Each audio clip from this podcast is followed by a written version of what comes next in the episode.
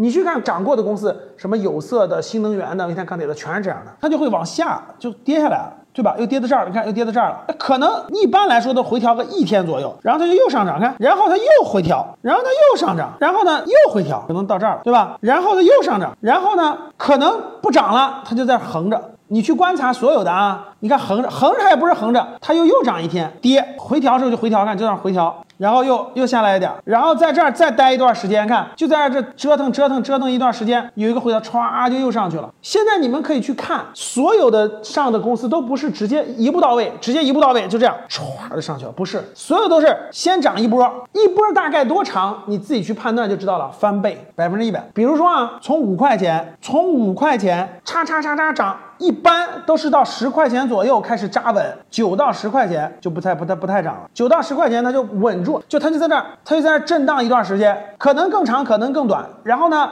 业绩它需要论证，又又有新资金进来了，业绩又又好了，或者是那个就那个大家这个对它的那个信心又上来了，它会回调一下，它会回调一下，大概跌到个七八块钱，然后歘就又上去了。这波上去又是一倍，就在这个基础上又是一倍，直接就到二十五左右了。唰就上去了，又是一倍。你去看涨过的公司，什么有色的、新能源的、煤炭、钢铁的，全是这样的。所以很多人讲到这儿了，很多人就担心说：“哎呦，这个是不是那个底部启动已经翻倍的就贵了，就不要碰了？”不是只看这个的，其实很多时候这是这只是第一步。很多时候这只是第一步，所以你要看的是这个公司现在这个这个，你去看那个涨了三到五倍的啊，都是有个回调因为翻了一倍以后，很多资金就要走了嘛，因为我已经赚了一倍了，我对后面判断不清楚，我就先走了，我就先走了，都是这样的，懂吗？